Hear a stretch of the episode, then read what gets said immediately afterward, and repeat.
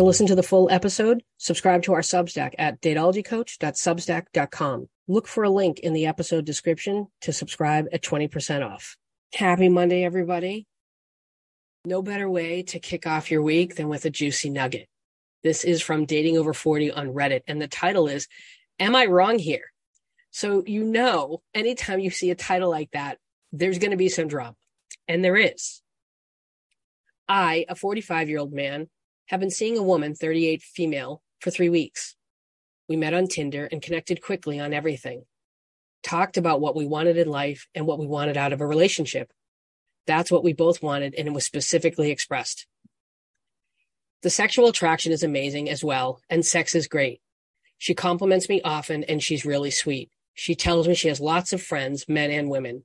She told me this group friend she has is very important to her, having a social life outside of work.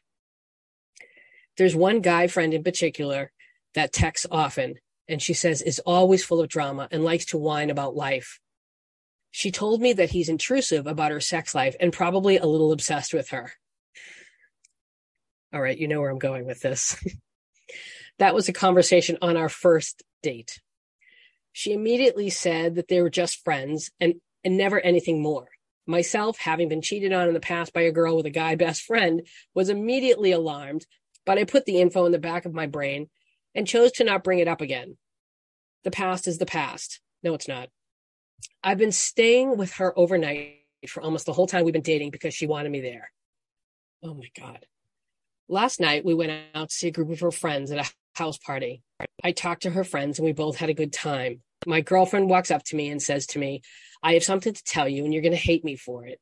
She goes on to say how three years ago, her and her guy friend slept together when they were drunk, and that's why he's a little creepy and still in her business.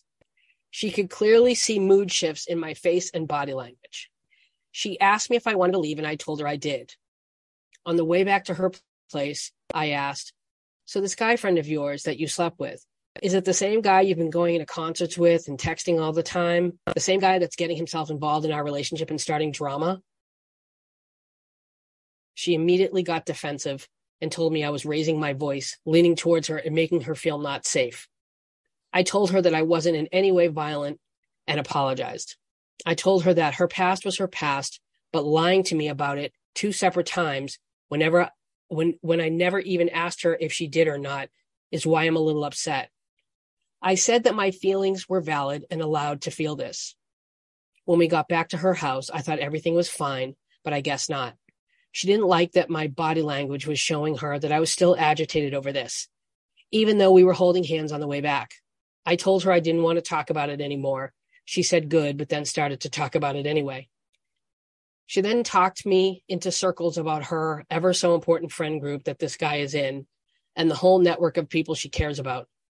She says that she might confront this man over B S, or maybe not. Uh, spoiler alert, I think we all know she's going to. She then tells me about another man she dated in this group. She then just said, I don't feel right about you being over here tonight, and I'd like you to leave for now. I gathered my things while she stared at me. As I walked out, she kissed me and told me she loved me. On the way home, she texted me, we'll be fine, baby. I love you. Let's sleep on things, and tomorrow we can come together again. I'm sorry I made you leave, and I love you. Today, she told me that spending every day with me was too much, and she still wanted to date me. She said she didn't want to end things by any means, though, just slow things down a bit. I agreed and told her I still wanted us to remain exclusive in this. She said, okay. I should mention that she has two younger sons, and she's been married twice to very successful men, if that means anything. Should I end this before it gets too crazy? Well, sir, too late for that. Now, I've made my opinions on these kinds of quote-unquote platonic friendships between straight men and women who date men. I think, for the most part, they're suspect. Now, this is one of the rare occasions. No, I shouldn't even say that. I just talked about this in a recent TikTok uh, discussing the mo- the latest and just like that. And I was talking about Che, and oh, you're getting like a little twofer here. I was talking about Che and how they kept their ex-husband in the picture, never fully divorced him, he was still hanging around there uh, to the point where he was in bed with them. And he is telling, they're all drinking, and he's telling Miranda and Carrie about how Che felt that they should open up the relationship, and that if he wasn't willing to explore that, that maybe they weren't a good fit. And so he decided to open up the relationship. And he said, you know, I decided happy life, happy wife. It's actually the other way around. Happy wife, happy life. And what I saw there was a, a pattern with Che to, to almost forcefully push people out of their comfort zones to accommodate them. And Che seems to need to always be the center of anybody's focus. And so I felt like Che kept her ex-husband around to trot him into their new relationships, to serve as some kind of threat. You know, like, he's he's here, so if you mess up, I could possibly go back to him. And that's one of the reasons I don't like these sorts of setups.